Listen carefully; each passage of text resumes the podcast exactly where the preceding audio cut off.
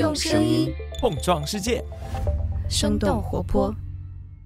Hello，大家好，我是丁教，欢迎收听全新一集《What's Next 科技早知道》。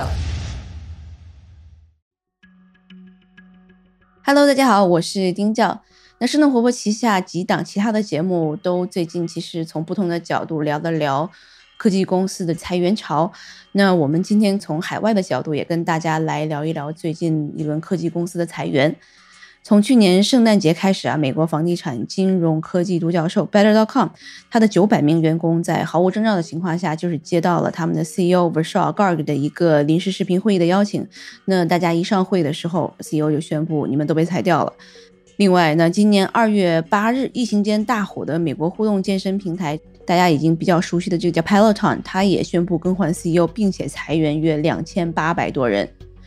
那到了四月二十六日，Robinhood 的 CEO Vlad Tenev 发布裁员消息，Robinhood 裁员三百四十名，占全部员工的百分之九。他们从疫情前的七百人扩大到了二零二一年的近三千八百多人，接近六倍的增长。那另外，其实像是 Virgin Hyperloop 啊，他们裁员了一百一十一人，占全部员工的百分之五十。奈飞裁员一百五十人，占百分之二。金融公司 Klarna 大概裁了百分之十，有六百五十人。那除了一些裁员的情况之外，我们也发现很多大公司已经开始了暂停招聘。那其中就包括像是 Meta，然后 Nvidia、Uber、Twitter 等等等等，大部分的这个部门已经说是我们没有今年的招人的计划了。那很多人觉得是不是第二个互联网的泡沫来了？今天我们就请了两位嘉宾，跟我们一起来聊一聊他们之前经历过的两千年的互联网泡沫，以及零八零九年的金融危机。那前面两次的经济下行，跟我们今天所遇到的经济下行和裁员有什么不太一样的地方？那第一位就是我们比较熟悉的客座主播 Howie，另外一位是我的好朋友 Lake，他之前也做客过我们的节目。那 Lake 现在是 Sankus Venture 基金的管理合伙人。卡耐基梅隆大学研究生院的人工智能应用教授，那 Lake 有多年的投资和创业经验，也是多家科技公司以及公益组织的董事会成员。Hello，两位好，请给大家打一个招呼吧。谢谢答案，很高兴参加这个谈话节目。大家好，希望今天有机会和大家一起分享我自己的一些经历和想法。不知道两位有没有关注到一些，比如说是像大公司，像是 Google 啊，或者像是 Meta 这样的公司，有没有一些也是在裁员？对的，其实最近经常听到这样的消息。那么除了你刚才提到的几家公司之外的话，还有一些，比如说像 Salesforce，Salesforce 做企业软件，特别是销售管理软件的。那么他们最近其实也宣布了，就是在新的员工招聘这方面，在个别的岗位上，他们进行冻结。除了这个之外的话，还有美国最大的 blockchain crypto 交易所叫 Coinbase。那 Coinbase 呢，其实在今年年初的时候，其实是计划是把这个公司增长三倍，就是 triple size。就是现在在这么一个雄心勃勃的这个招聘计划下，他们现在也最近刚刚发出新闻说，他们现在暂时停止招聘，然后重新去关注他们的这些优先级比较高的一些产品跟技术开发。还有呢，就是 Kavana，Kavana 是二手交易平台，也是最近一个比较比较热门的一家公司吧。有一家网站啊，叫 Layoffs.fyi，他们是专门去研究这个解聘啊，或者是冻结 HiCon 的这样的这么一个信息。他们就报道了，从今年年初到现在，一共有超过八十多家科技公司已经宣布了解聘或者是冻结这个招聘的这么一个消息。我不知道浩毅是不是也看到类似的消息。对，我觉得一方面就是你们两位刚才在说的关于 layoff 裁员的信息，但其实有很多信息跟 layoff 有关，或者说是 freeze，对吧？就是冻结。就比如说你刚才提到的 Coinbase，到一周多前，Coinbase 的 CEO 还在说，哎，我们还是要继续保持增长。他们目前大概是四千个人，他们还是想增长到一万个人到今年啊、呃，或者说一年之内。其实这是一个非常非常 ambitious、非常有有具有野心的一个增长。然后到这个礼拜到今天，那个他们的 CEO 又跑出来说：“哎，不行啊，我们得至少暂时冻结我们的增长。”所以说，这其实说明了几点：一个是 lay off，right，就是裁员；但其实 lay off 之外，freeze，呃，冻结。啊、另外一个，我觉得这一波其实已经扩大到高科技公司之外了。这个礼拜啊、我们听到的像 Target、Walmart，right？Target 的股票跌了百分之三十一周，然后 Walmart 一周跌了百分之二十。其实我们的对经济的影响已经是到了全方面的科技公司对对对，包括标普五百 S and P 5 hundred 的这个指数，虽然说今天 close 的时候可能没有从最高点到最低点跌超过百分之二十，但在今天呃 middle of the day，其实有一度已经跌过超过百分之二十了，超过百分之二十其实就是一个熊市，这已经是蛮广的一个迹象了。对我今天也看到了，今天 SP five hundred 就是五百强指数，一共是从年初到现在跌了百分之十九点五二，其中有相当一部分啊，特别是新上市的这个 IPO 的这些公司，有相当一部分跌幅可以达到百分之八十到九十，自从它上市以来，所以这个肯定也是会跟我们现在讲的这个情况是直接相联系的。前两天我在朋友圈里面贴了说，那个跌百分之五十腰斩已经算是应该去庆祝一下的了。那这样子看来的话，其实我们现在跟二零年比还是挺大不同的，因为二零年其实大家都是一个处于短暂的一个被 shock 了，就是当时我们可能就是因为一个黑天鹅的事件，那后来其实很多行业它没有说是变得更差，反而是变得这个更好，特别像我们刚才讲的，像是 Peloton 或者是 Robinhood 这样子的公司，而且它可能是更加多的是一些定向的，比如说是这种像是旅游业啊、Airbnb 然后这种相关的，但是这一次好像是。不分什么行业，大家其实都是在，不管是股票在下跌啊，还是可能一级市场上，可能融不到资。我不知道这个有行业的区分吗？大家看到的？对，这次其实很有意思的，我已经听到很多家资产管理机构在说同样的事情，就是说现在一个是没有一个安全的资产不往下跌的，对吧？因为过去的时候，比如说有的时候你看股市下跌，黄金会上升，或者是其他的，我们以前不是有人经常说比特币就是新黄金吗？它的期待值是黄金或是比特币会上升，但我们现在看的就是说币市、股市、金就 commodity 这块的话都在下降，除了油价在上升。这些就是说，那一级市场、二级市场，然后呢，而且不仅仅说是在某一个区域，我们看美国的市场是这样，亚太是这样，欧洲的市场，各个大市场的话都出现类似的这种情况。所以现在呢，从资产管理机构的角度来说，现在是一个很特殊的时期，所以很多人都希望有更多的现金实现，希望有更多的这种购买机会，或者是现在就是止损。我们看到这些像硅谷的这些大厂，它其实很多是它不再招聘新的这个员工了。然后我看的其实也有一些人，他是被放到了这个叫做 PIP，叫 Performance Improvement Plan，就是就是好像把它放在一个你需要改善你的这个工作的这样的表现。我不知道这个是不是一个大厂的一个标准的一个做法，就是我可能其实已经 plan 要把你 fire 掉了，就把你裁掉了，这是只是一个我的一个手段而已。performance improvement planning 也能够减员，但是我减员的时候是减一些相对来讲是我并不那么喜欢的员工。这个肯定是一些厂家会做的，但这个东西很多时候真的做下去也会变味，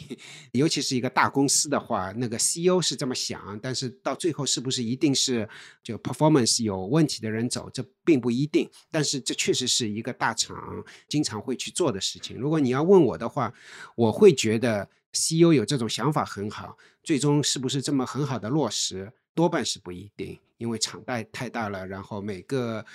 每个 business unit 每个那个部门都有自己的一个 agenda 或者有自己的利益，然后执行起来还是并不一定这样。但确实是这是第三个一个方针，就是从人员上面来讲，怎么去控制它的一个人数，确实是也是一个方式方法。虽然看到一些这种说这个冻结招人哈，但是同时我们又看到一些，就就像你刚才说的，Coinbase 说以后可能还今年还会再招人。Salesforce 一样，Salesforce 在冻结以后呢，他在另外一个场合，就在一个 statement 里面，他说到他还是想计划在今年招四千个员工，所以其实不见得是说这样是什么按照百分比这样去减人，而是说他们会把重新看一下公司的战略的发展重点，然后决定在某些点实际上是有更多的投资，那有些部分的话，它可能是比如说合并整合，或者说暂时先不做这部分业务了。嗯，所以我觉得 PIP 在这里面的话，如果要是按照比如说每个部门按比率去减人的话，PIP 听起来是一个很正常的一个做法，对吧？但如果要是整个部门都下去的话，我觉得 PIP 其实没有什么太大的用处。两位其实也都是做过高管，我不知道一般来说的话，可能在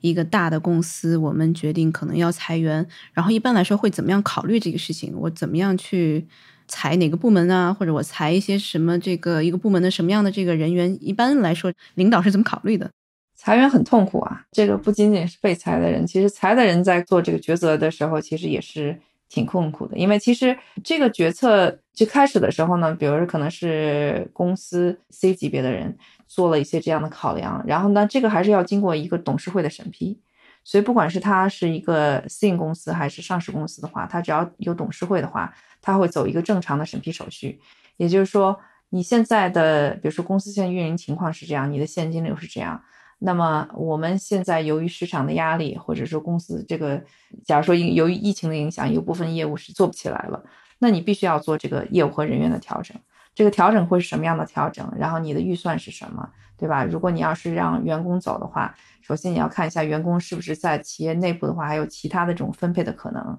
然后呢，我觉得这个时候就是咱们刚才说的，可能 PIP 会出现了，就是你可能部门会没有了，但是你可能会进行一些。考核或者其他的不同的这种业绩的评估，不见得是 PIP。那这样来看，有哪部分人会重新调整到不同的部门去？那么这个工作做完了以后，那接下来一部分就是人力资源部啊、法务进来一起说，如果我们要让大家离开的话，呢我们这个程序是什么？流程是什么？补偿是什么？你是不是还有一些什么休假的日期在啊？然后再去看看账上是不是有这么多的钱，等等等等。这个过程往往是不会是说一个。一周、两周这样的决定，往往会会是数周甚至是数月的这样的决策。所以在没有完全做这个决策之前的话，很多公司做的是什么呢？就是先冻结，我们先不招新的人，等我们把这些东西都想清楚了。之前也是在其他公司做过那个 lay off。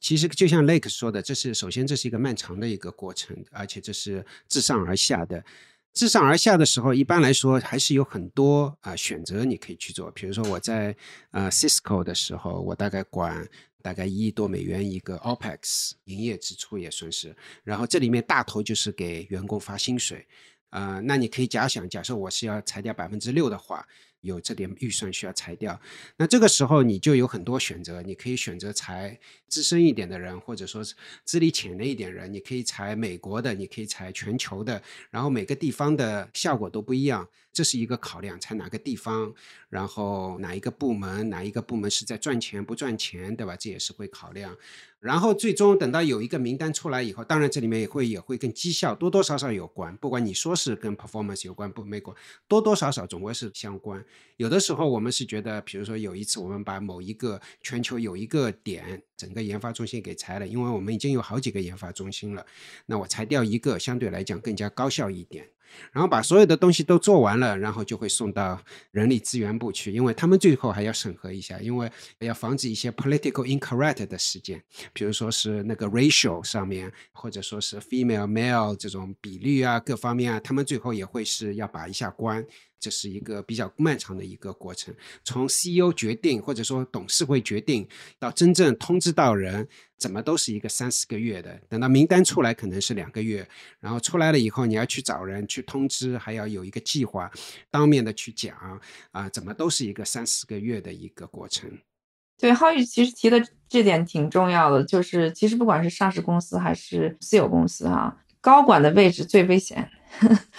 尤其是新业务或者是国际部这样的，这个它属于这个业务的扩展，不是它核心业务在往后面不停的这种增长。你现在要减缓增长，或者是从某些国家撤回来的时候，这些其实是最危险的职位。而且你裁一个人，可能你顶十个比较这个出 出钱的公司，对吧？立竿见影。对我看到好像奈飞最近也是裁掉了自己的制作动画的这个部门，然后包括他们可能是面向。观众的粉丝的这样的一个新的平台，所以确实是像刚刚雷克讲的，就是新的业务肯定是最先被裁掉的。对，一个是新的业务，另外是情怀的业务，对吧？每个公司或者 或者大公司都有一些讲情怀的业务，这些情怀再怎么样，等到这个困难的时候，就会受到的挑战就最大。像我知道两位其实都有一些投资嘛，然后包括之前都在基金做过投资人。当你们给创业公司 CEO 建议的时候，你们会怎么做？跟大公司有什么不一样吗？对创业，特别是早期创业的公司来说，其实这个更险恶一些，因为他们在公司发展早期阶段，特别是有一些公司现在还没有达到盈利阶段，所以它大部分的要公司经营运营下去的，还是要靠融资的。那么现在这个市场的情况下，整个的融资市场也是进入到新的一个低谷。包括我知道了，在行业的很多一线的 VC 都很明确说了，我们现在已经在等，不着急在做投资，对吧？第一个呢，市场下降很快；第二个呢，我们也觉得可能也会有很好的溢价情况出来。那大家都在观望，所以这个时候呢，就是往融资就越来越艰难。如果你自己本身没有收入的话，这个时候就真的是生死关头。所以这样的公司的话，你可以看到，就相当一部分已经很果断的在几个月前就开始进行这个裁员的决定了。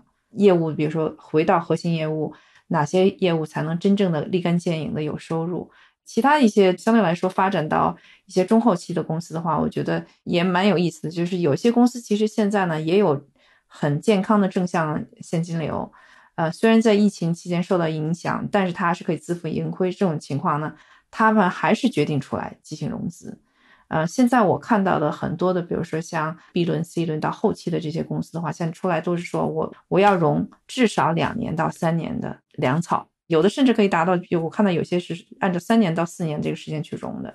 那么其实你要说这个三年到四年的粮草，无非其实两种做法，一种多融钱，第二种是减少这个吃饭的，对吧？这个吃饭的人，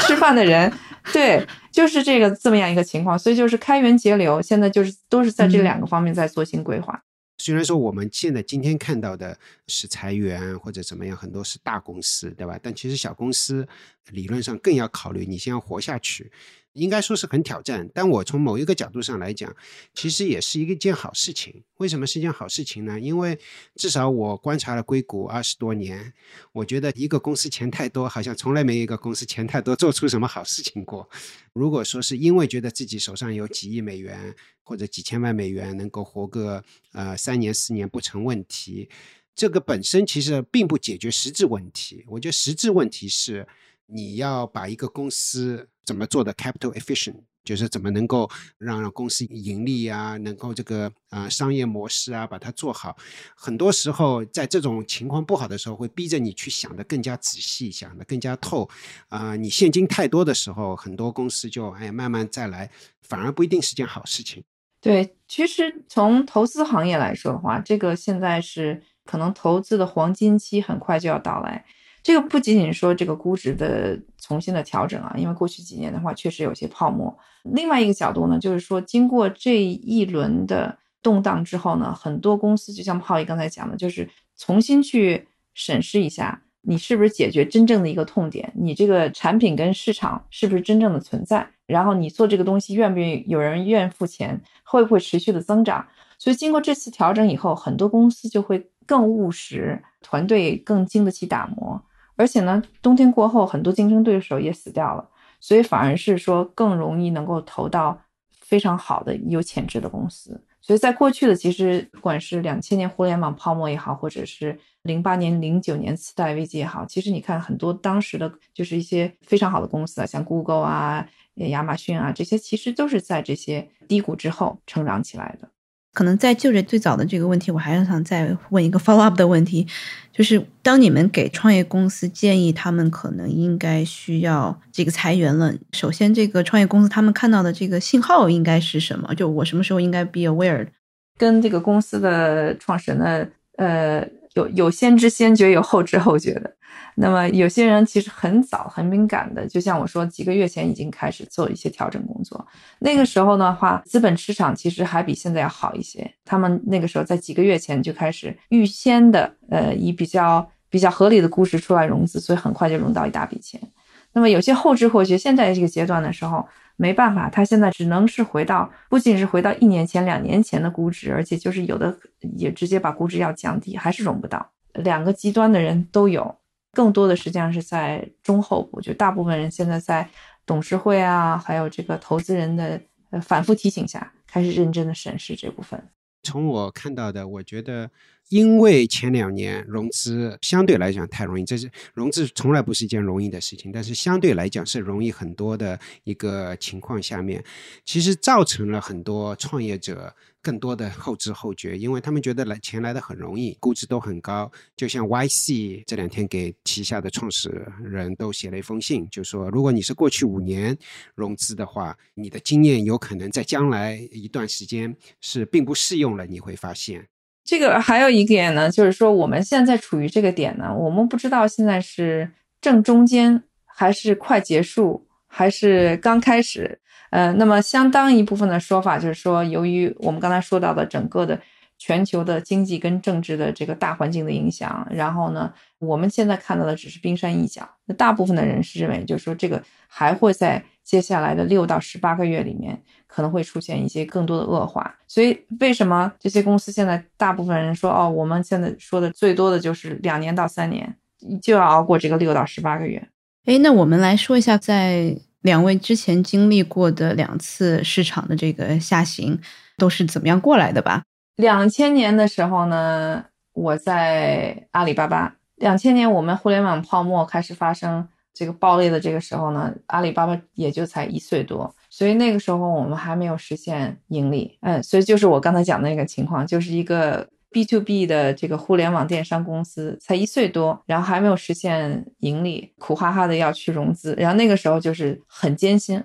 我们的 Lake 同学刚才那个答案其实没有介绍的更具体一点，实际上是阿里最早期的一批员工之一，好像工号是八十四，对不对？谢谢好人，谢谢谢谢。对对，Lake 你说下去。呃，对对，是那个时候呢，就是阿里巴巴，我我再补充一下，阿里巴巴是九九年建立的，建立的时候呢，在互联网其实没有太多的公司，就网易、搜狐、新浪、阿里巴巴，然后八八四八，然后电商的概念也非常新，我们在。互联网泡沫爆裂之前的话，我们是 B to B 啊，那个时候还是比较火的这个概念。忽然一下，一夜之间，忽然没有人屌我们了，感觉。然后呢，我印象特别深，那个时候有投资人说：“现在谁还去投 B to B，对吧？”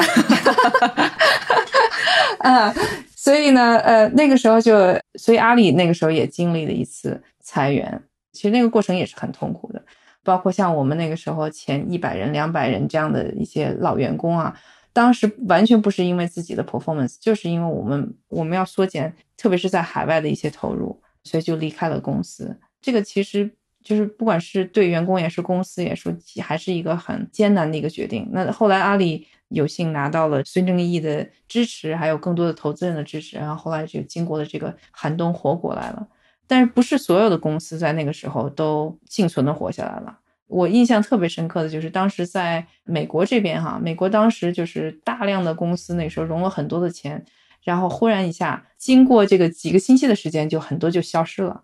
消失到什么程度呢？就是说他公司已经倒闭了，半年之后，他那个公司的广告还在路上，就是包括像可能大家还印象中像 Pass.com 啊什么这些，当时是非常大的品牌，然后后来就不再存在了。那我先 Q 一下这个 h o y 吧，因为 h o y 当时应该两千年是在硅谷吗？对，硅谷当时候那个从一个创业公司或者说 bubble 泡沫的角度来讲，我觉得还应该是二零零零年大得多。大得多的原因是因为那一个时候有太多 crazy 的事情发生了。今天我觉得有很多公司，你可以说包括 Salesforce 这样的公司或者 Shopify 这样的公司啊，你可以说它一年前、两年前它 overvalued 估值过高，但你不能说这些公司是没有用的，或者说这些公司是一个 joke。但是当时候二零零零年的时候，其实很多估值很高、市值很高的公司就是一个 joke，就是一个玩笑啊。然后有很多很多 crazy。有很多不可思议的事情。一些公司跑到 Stanford 去做 info session，就是介绍他们的公司，然后抽奖。抽奖的其中一个奖品就是一辆 BMW 的车，你都不需要加入，就是只要去加入他的 info session，就有抽可以抽一辆 BMW 的哇的的车子。这个这个这个，就感觉满地黄金。对，满地黄金。我我这个补充一下，我这个补充一下，因为我最近这段时间还在 Stanford 学习。现在斯坦福计算机系，你要去参加 information session 啊，是这个二十五块钱的 Instacart 或者什么这样的卡，跟 BMW 还是有很大的区别的。记得很清楚的是，呃，二零零零年的时候，零零零一年的时候，你实习生 summer intern 跑到那个硅谷来，都找不到房子。VMware 当年有一批实习生，他们租了一个大巴，就停在 El Camino 上面，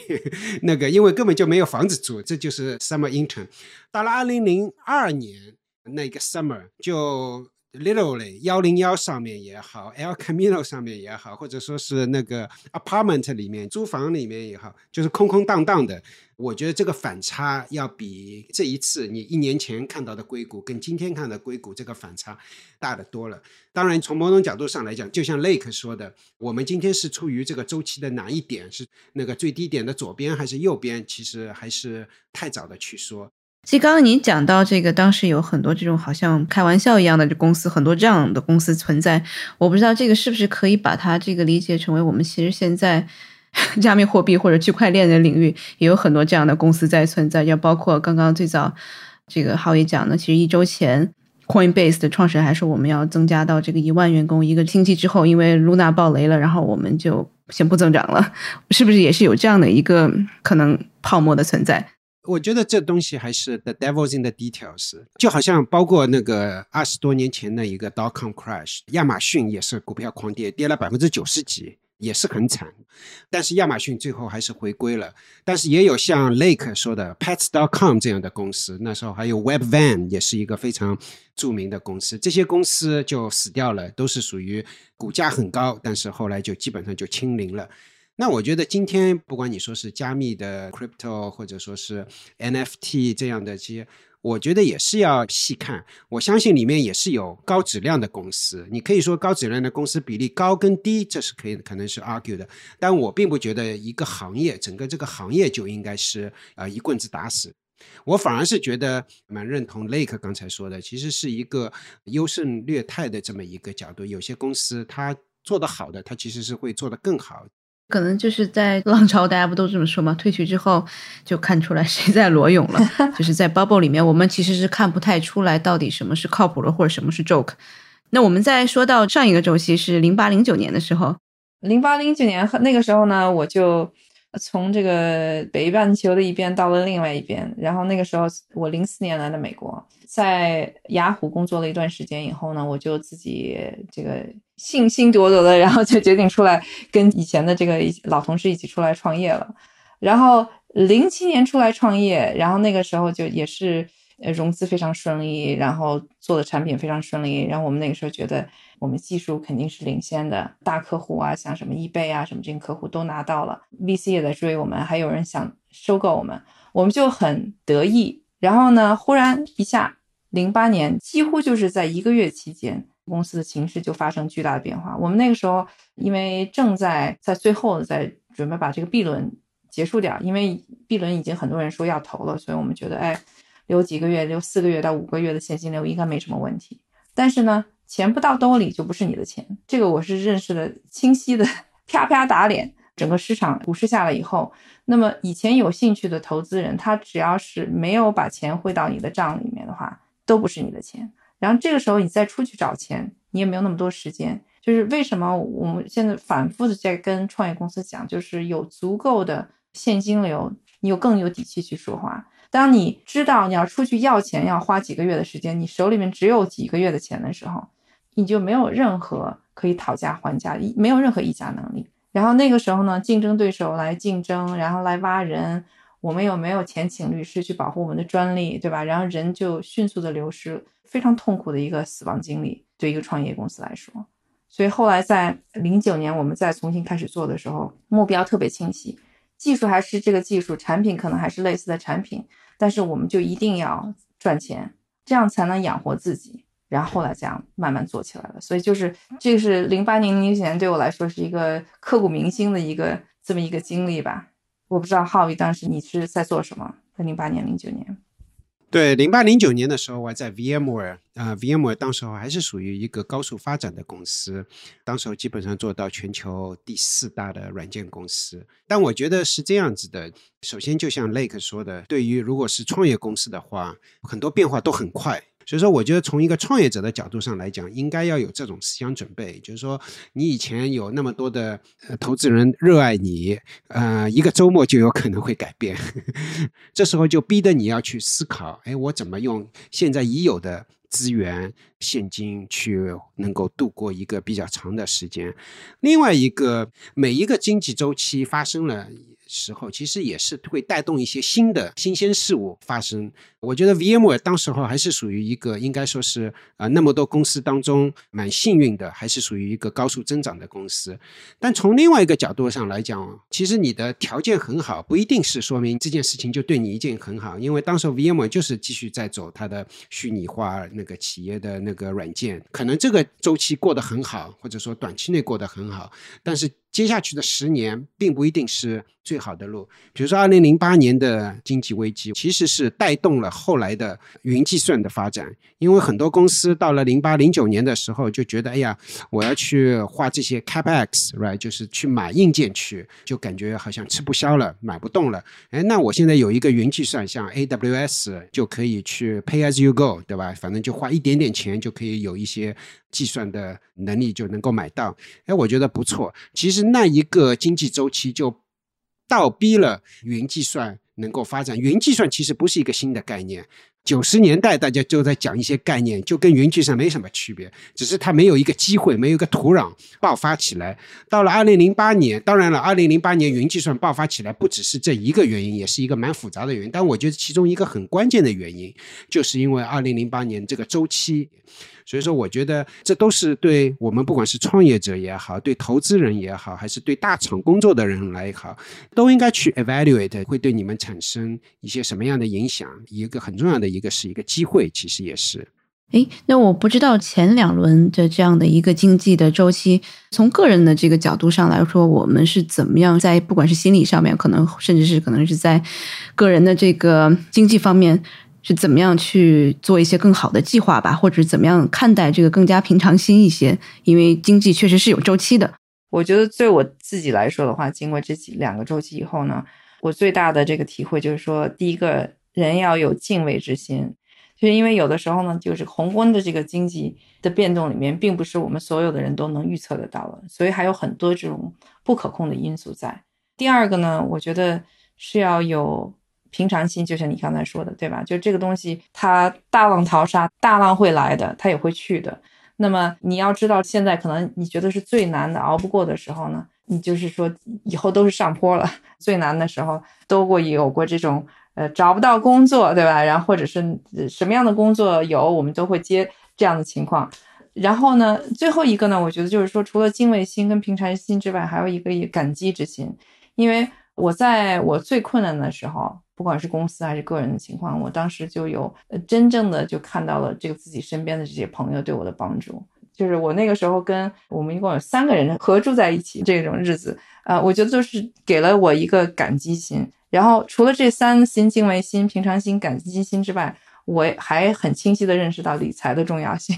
就是个人理财的重要性。就是大家都没想到零八年、零九年那么多公司会破产，所以我那个时候有很多朋友做的几件事是什么？很多人在过程当中用大量的自己的资产去抄底，但是没有抄到真正的底，对吧？但他又最后没有这个心理承受能力，没有坚持住。然后呢，在两千年的时候呢，互联网泡沫之前的话呢，我又有一些朋友说，哦，我这个公司这么牛，我一定就是把我所有的钱都用来买公司股票，ESPP 卖撒，然后从来不卖。真的有的人就是从几块钱一直到几百块钱一直在买进，从来不卖。所以我后来就是特别的清晰的认识到。资产管理和理财，还有多样性啊，风险控制的这个重要性，这也是为什么我现在的这个工作之一，就是除了我在卡耐基梅隆大学教书之外，我主要的工作其实是在做早期的投资。我也对自己的个人资产管理也是一直有浓厚的兴趣。你不管是是不是你是专门去做金融这个行业，不管是投资理财也好，都是很重要的，有一些个基本的理财知识来保护你自己。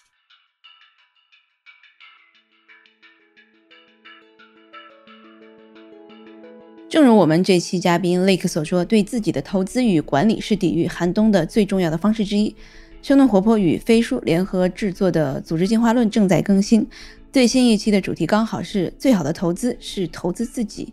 那他们邀请了有知有行的创始人孟岩，以投资的视角去重新审视了工作。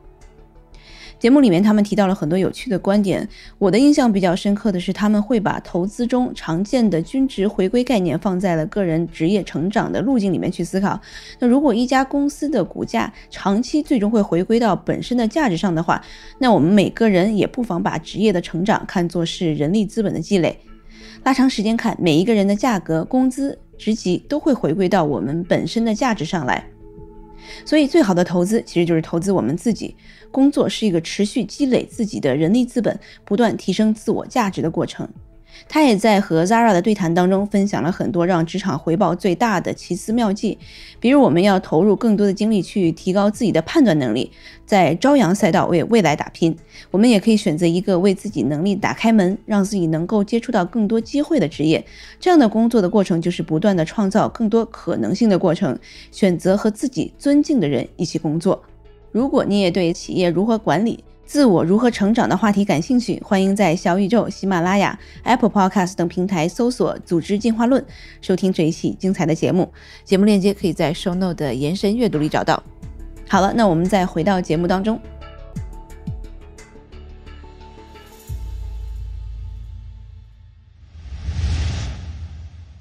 浩宇这块也可以分享两句吗？我觉得 Lake 已经是把该说的都说完了，敬畏心、平常心、感激心，我觉得确实是 能够能够保持这三颗心的话，基本上就没问题了。但是问题是我们其实是很难做到这几点的。我觉得有几个原因，第一个，本来这些事情就是反人性的，就好像巴菲特也好，或者说哪一个投资人，他们都会写很多书，告诉你我的投资理念是什么样。但我是觉得，一个正常人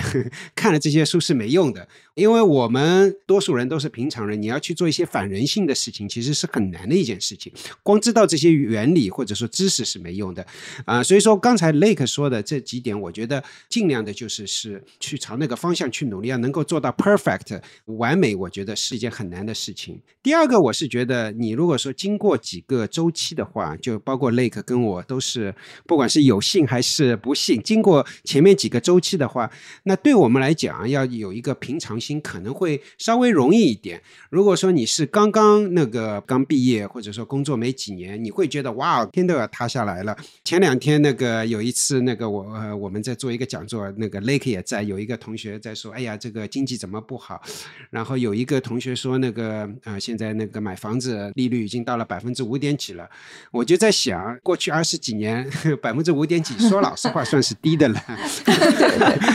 我我我我是显然记得有百。百分之七、百分之九这些数字的，就是 百分之五，我怎么记得算是低挺低的。所以说，我是觉得我们这一个今天的谈话可以给大家的，只是一个给你一个拉长战线，去给你讲一个更加长的一个视野，讲我们所看到的，使得你在有这颗平常心，能够相对来讲更加容易一点。但是没有人会哇，股票跌了百分之十、二十，会觉得百分之百的平常，这是一个很难做到的，你做不到。其实并不要紧，但是要知道，最终就是说，这个周期应该是更认为是一个机会。那如果是今年刚刚毕业的学生，是不是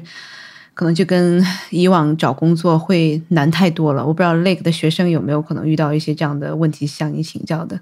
有啊，其实每年的话，这个学生毕业的话，都会问老师说：“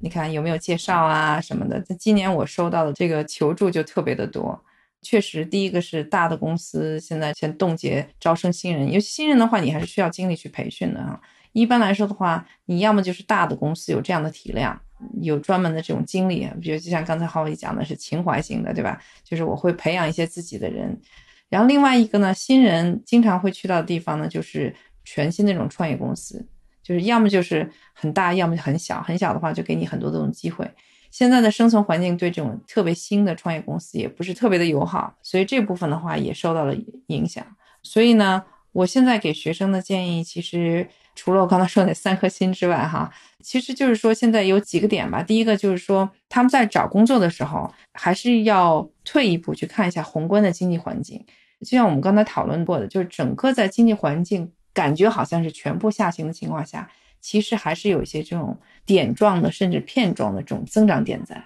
比如说你在过去的这个经济周期的时候，就是很明显的可以看到，人的生老病死总还是存在的，像医疗的领域也好，或者是比如说像什么母婴啊，这些都还继续存在。它只是说从高级消费下降了到低一点的这种消费，衣食住行还是要的。所以为什么在以前的经济周期？像麦当劳啊，或者是比如说沃尔玛这样的这些平价的这种商家的这个股价会有上升啊。当然，现在最近不要看沃尔玛，但是总体上来说，就是消费降级，这是一个必然的一个趋势。然后另外一个部分的话，有些是不太容易改变的，比如说像医疗啊，这个保险业啊，或者是有一些比如说新产生的需求，比如像很多经济低潮期的时候，有些人。找不到工作的话，他回去再进行再教育，对吧？所以再教育这个部分啊，也是过去几个中期经常看到的一个突破点。那这次经济周期跟别的不太一样呢，因为它受到两年到三年的这个疫情的影响，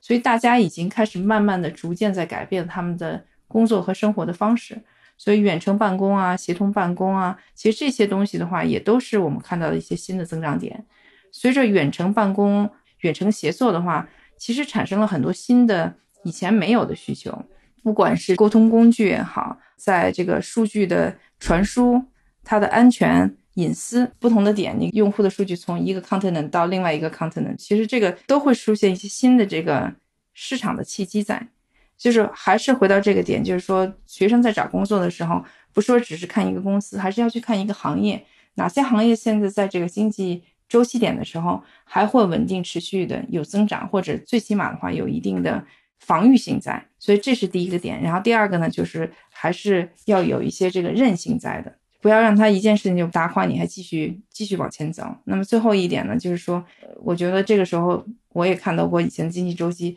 到一定阶段的话，就促使了一批新的 founder 出现了，创业人，对吧？就是有的时候你没有这样的机会呢，自己创造机会。我昨天其实还跟 Lake 在分享，因为我没有两千年的这个经验，但是零八零九年的这个 经验我是有的。因为我是零八年来到的美国，然后读的 MBA，然后零九年底就圣诞节的前后来到了硅谷。因为当时其实我作为一个纯文科生，因为我本科其实是学了一个很还是蛮这个奇葩的专业，其实叫做高尔夫管理。然后在硅谷，其实基本上我是。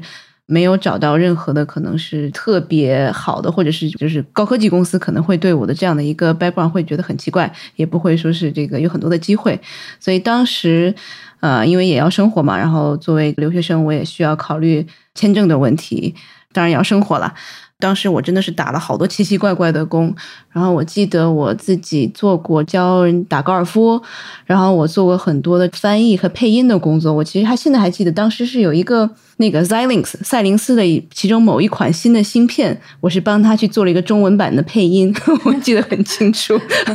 啊，对，然后我还去到那个就是叫什么？所以你的主播生涯是 多年前就开始，是是那个时候开始的。对对对，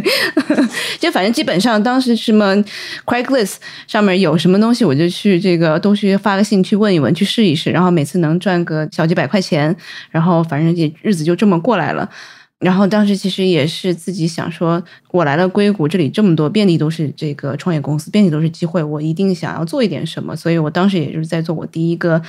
就是业余时间吧，做了我第一个这个项目。然后它专门是一个社交网络，专门是连接这个初创的公司和投资人的。因为当时 这个 AngelList 就是美国现在最大的这样的一个社交网络还没有出来，所以确实是像刚刚那个浩宇讲的，就在可能经济下行的时候找不着工作，反正就是能嗯，逼你做想尽各种方法吧。对，当 当一个人比较 desperate，觉得是一个绝境的时候，其实反而那个迸发很多迸发很多的 想象力也好，各方面也好，其实还是有。帮助的，这也是为什么在节目的开始我说，哎，至少我看过去二十多年，我好像就没看到一个公司在没有逼到绝境，然后还去发挥这么多的想象力，反而是那些公司到了一个绝境，然后才去做好很多事情。这可能就是一个人的一个天性吧。你那个不逼一下，其实还是蛮难去做一些特别创新、特别不一样的事情。对，其实我之前那些经验，其实也帮助我后面找到了一个这个做孵化器的这个工作，所以慢慢就就踏入了后面可能比较正轨的这样的一个职业路径吧。嗯，其实也还是对那一段时光还是蛮感激的。对，对，要不是零八零九年金融危机，说不定你现在还在管理高尔夫。对，我们 管理球场什么之类的。我不知道，可能最后还是呃，要不然我们每个人再给大家一些建议吧。就是如果可能，大家担心被 lay off，或者已经被裁掉了年轻人或者是学生，要不然浩毅先说。我觉得我们还是要从那个正反两方面去看，肯定是短期内对个人多多少少都是有些打击，这肯定是的。但同时，我觉得这肯定也是一个机遇。包括 Lake 刚才提到的，因为疫情的原因，我们现在有很多协同办公、远程办公。如果说二零零八年金融危机带给高技术产业吧，或者说整个这个数字化革命带来的巨大的一个新鲜事物就是云计算的话，那我觉得这一波的疫情跟熊市给我们带来的可能是一个新的办公协作的方式方法。然后它带来的背后的那些平台也好，我们的工作方式也好，我们应该加入什么样的公司也好，我觉得是一个很值得我们去思考的。今后十年数字化革命带来的一个机遇是什么？会有怎么样的很不一样的公司？比如说，我前两天也在跟我的那个 f o r t Hill Venture 的朋友徐辉在聊，他就说他的有些朋友去年或者前一年，他如果要去一个 startup，人家不一定给他一个很好的职位，但今天这个 startup 可能是初创公司，可能碰到了一定的危机也好，或者说一定情况也好，哎，一下子就给了他很好的 scope。当然了，你可以说这是临危受命也好，或者怎么样也好，但其实这是就是一个很好的机会嘛，啊，然后对一些刚刚毕业的同学来说，你可能今天去。Meta、Facebook、脸书这样的公司可能就不太容易进去了，或者说不能进去了。但是正好你可以去想一想，哎，有些呃下一代的脸书在哪里？然后看一些那个初创公司。所以说，我是觉得总体来讲，我觉得是应该把它当成一个机会来看。包括 Lake 前面也提到了，对投资人来讲，本来很贵的公司现在会便宜一点了，所以对投资人来讲也是一个很好的一个机会。所以说，不管说你是一个企业的高管、员工。还是那个刚刚出道的学生，还是投资人，还是怎么样？我觉得这个产业肯定有比较大的洗牌。只要是洗牌的话，那些拥抱变化的人，能够用真正用那个平常心、敬畏心、感激心的人，我觉得他们会从这一个大浪淘沙出来，他们是金子，会更加的闪亮。那我觉得说的非常的好。就我们一定要做好准备，对，然后也不要这个躺平，要可能做更多的这种思考和尝试，嗯，然后那个还有再说两句吗？没有，我觉得浩已经把我说的基本上说完了，那我就我把你的三颗星不断的在在借来用，主要的还是讲你的三颗星。那那我那我这样吧，那既然我们讲了三颗星，那我就再加两个亿吧，这样我们就三心二意了。那呃，那两个亿其实刚才就是说，你什么时候应该在意，什么时候应该随意。比较在意的东西就是你，你要把自己的这个心思放的地方，就像刚才浩宇刚才说这些，把这个看成一个机会，看成一个挑战，用另一种方式去思考。如果此路不通的话，有什么可能是其他新的门就打开了？所以这个事情你要在意的，就是不断的去思考，不断去学习。个人资产管理你是要在意的，这是给你一个风控。呃，保底的，让给你这么一个基础，然后让你做更多的事情。那什么是随意呢？其他的你不能控制的东西，你就让它去好了。比如说，现在你已经做了你应该能做的事情，那他现在股市的跌也好，或者公司的裁员也好，这些不是在你自己的个人控制范围内，那就让他随意好了。OK，所以那就回到这个什么时候在意，什么时候随意，然后还有这个敬畏心、感激心、平常心。我们完美的做成了三心二意，总结的非常好。对，我觉得这个三心二意确实是概括的很好。就是其实这是一个用应该用什么样的心态去看这么一个，不管是熊市也好，或者怎么样也好，因为毕竟这个社会有很多 signal。但也有很多是 noise，是噪音。其实不管是 Lake 说的是三星还是二亿也好，我觉得是最终还是去把 signal 把它拿出来，不要花太多的时间去思考，但花更多的时间去思考那些大方向，对什么是用一个第一性原理去思考。我觉得这可能是对大家都是一个挺有帮助的。那我其实这边也没有什么更多可以加的了。我们在生动活泼另外的一档节目《生动机器》，是徐涛老师主持的节目。其实我们经常会聊一些这种职场和个人成长的话题。好像最近有一期叫做《这个特殊的金三银四》，其实也是给大家。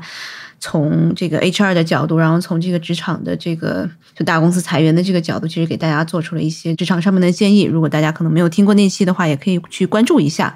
对，如果可能大家在最近有什么想法呀，或者是想要跟我们交流的，我们也非常的欢迎大家给我们在节目后面留言，或者是给我们写邮件。期待和大家在这样的困难的时候，我们多交流，然后我们一同成长。好的，那我们今天的这个节目就先到这儿了。那谢谢两位今天给我们带来的建议，然后以及各种的鼓励吧。好，嗯，谢谢答案，谢谢大家，谢谢郝宇，谢谢 Lake 答案，谢谢大家收听。这期 What's Next 科技早知道就到这里了。听完之后，如果你有任何的想法，欢迎在评论区里面给我们留言，我们每一条都会认真的看。